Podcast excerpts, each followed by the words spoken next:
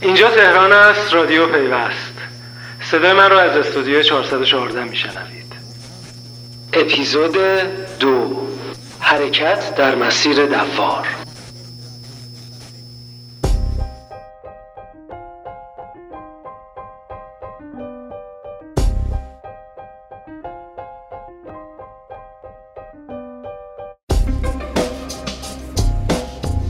توی فیلم ها دیدیم و شاید برای خودمون هم اتفاق افتاده باشه. آدمایی که در جای گم میشن و بدون نقشه سعی می‌کنن مقصد پیدا کنن بعد از مدتی از خودشون می‌پرسن ما همین چند دقیقه پیش اینجا نبودیم؟ در هفته ای که گذشت با فروکش کردن هیجان بر سر کار اومدن وزیری جوان و جدید دوباره موضوعات قدیمی و حتی خیلی قدیمی به میدان اخبار برگشتن.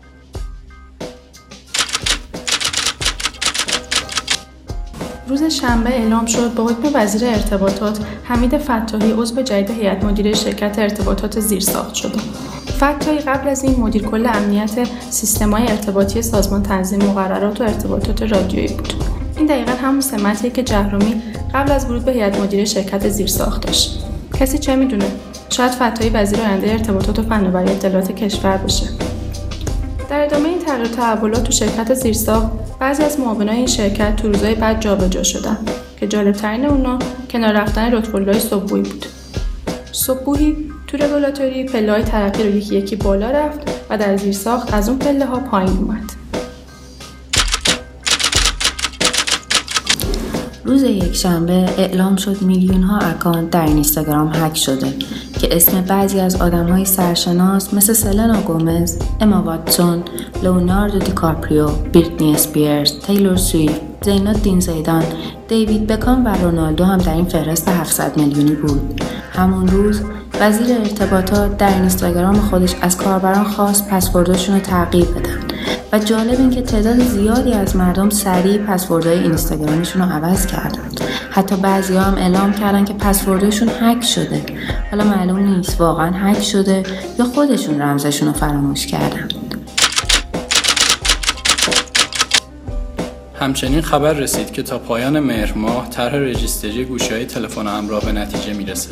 موضوعی که بیشتر از ده سال مطرحه و هنوز هم معلوم نیست عملیه یا نه و اگر هست چه فوایدی داره. فقط چند وقت یک بار با مطرح شدنش گوشی ها گرون میشن و بعضی از وارد کننده ها سودهای عجیب می‌برن. در ادامه راههایی که تا حالا چند بار رفتیم و به مقصد نرسیدیم بحث ایجاد مرکز ریشه است که لابلای اخبار دیگه گم شد در حالی که اهمیتش از بقیه کمتر نبود. افتتاح یا رونمایی از سامانه امضای الکترونیکی و احراز هویت قوه قضاییه یکی از اتفاقای قابل توجه این هفته بود. طبق گفته معاون فناوری اطلاعات قوه قضاییه این اولین باری که یک سند رسمی به صورت الکترونیکی امضا و برای مراجع زیصلاح ارسال میشه. سابقه امضای الکترونیکی به قانون تجارت الکترونیکی برمیگرده. موضوعی که هیچ وقت اجرایی نشد. درست از زمانی که این قانون به تصویب رسید همه به تکریشهای بودنش اعتراض داشتند. توی این قانون پیش بینی شده بود که فقط مرکز توسعه تجارت الکترونیکی اجازه ایجاد ریشه داره و سایر دستگاه باید مرکز میانی ایجاد کنند. اما این درست خلاف ذات ایرانیه. اولین صدای اعتراض از میرداماد شنیده شد. بانک مرکزی اعلام کرد من نمی‌تونم داده های مشتریامو در اختیار دیگران بگذارم. انگار مرکز توسعه تجارت الکترونیکی نظیر مجموعه وزارت صنعت معدن تجارت جمهوری اسلامی ایران که وابسته به CIA است. در هر صورت بانک مرکزی از این قانون مستثنا شد و رفت که ریشه خودش را ایجاد کنه. البته تا همین لحظه که شما در حال گوش دادن به رادیو پیوست هستید مرکز ریشه بانک مرکزی کنار کیف پول الکترونیکی و یکسانسازی نرخ ارز و طرحهای بی‌سرانجام دیگه بانک مرکزی جایی برای خودش پیدا کرده. بعد از بانک مرکزی سازمان ثبت احوال هم مدعی شد که باید مرکز ریشه خودش رو داشته باشه. چرا؟ چون وزارت کشور و به تبعش ثبت احوال یک فراوزارتخانه هستند. ثبت احوال مدعی مرکز ریشه خودش رو ایجاد کرده. اما تا حالا رونمایی نکرده. بعد از اینا نوبت به قوه قضاییه رسید. اما با این تفاوت که اونا تونستن خیلی زود خواستشون رو عملی کنن.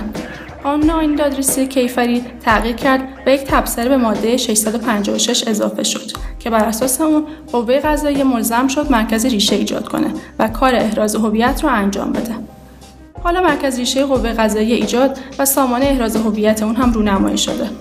معاون فناور اطلاعات قوه قضاییه هم اعلام آمادگی کرده که می‌تونن احراز هویت از طریق سامانه سنا رو در اختیار دستگاه دیگه بذارن. حاضرین که به دستگاه دیگه هم همین امضا بدی یا به هر شهروند عادی بیاد احراز امضا نیست احراز هویت سرویس امضا رو می‌تونیم بدیم؟ در صورتی که در صورتی که واجد کارت هوشمند باشن. درسته. سرویس احراز هویت هم می‌تونیم بدیم در صورتی که توکن داشته باشن یا در سامانه سنا ثبت نام من من کارت هوشمند دارم از یه دستگاه دیگه. مثلا کارمند وزارت اقتصاد داری هستم کارت هوشمند دارم. به شما مراجعه می‌کنم امضا می‌گیرم. این قانونی هست یا نه؟ چون که تو قانون پیش بینی شده شما فقط می‌تونید برای قوه قضاییه صادر کنید. و هنوز مرکز توسعه تجارت الکترونیکی یعنی می‌تونه گواهی عام صادر کنه. ببینید ما مانع خدمت دستگاه دیگه نیستیم. ما در کنار خدمت دهندگان یه خدمت دیگه رو داریم عرضه می‌کنیم. اعلام آمادگی کردیم که دستگاه ها می‌تونن بر اساس رود سی ای قوه قضاییه گواهی امضا داشته باشن و بعضی از وزارتخانه ها وارد تعامل شدیم. از اونجایی که ما واقعا کار رو پیش بردیم. به چه به چه معنا؟ نه به معنای ایجاد زیر ساخت یا تولید توکن که اینا چیزای سخت افزاری قابل خریده. پول هر کی بده بله. می‌خره. به معنای که داره تو کشور سند تولید میشه با امضا. و این هزار تا وکیلی که الان داره کارت هوشمند با سی اس آر قوه قضایی هستن اسنادشون الان موجود هست که با امضای الکترونیکی دستگاه قضایی سندشون رو فرستادن دستگاه قضایی وقتی شما 15 میلیون پرونده داری که 15 میلیون در سال امکان تولید اسناد دارای امضای دیجیتالی داره اینه که یک عملیات عینی بر کف خدمات دولت الکترونیک اما سوال اینجاست که آیا از این به بعد احراز هویت الکترونیک افراد به قوه قضاییه سپرده میشه؟ دبیر مرکز ملی فضای مجازی تو جلسه رونمایی از امضای الکترونیکی قوه قضاییه از دو مشکل در فضای مجازی حرف زد.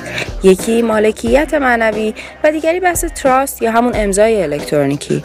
ابوالحسن فیروزآبادی معتقده اگه مشکل مالکیت معنوی رفع بشه تولید محتوا در فضای مجازی توسعه بیشتری پیدا می‌کنه.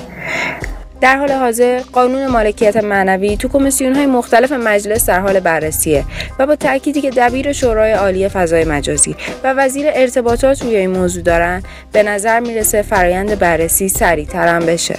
اما چرا رئیس مرکز ملی فضای مجازی از قوه قضاییه خواست مشکل تراست را حل کنه؟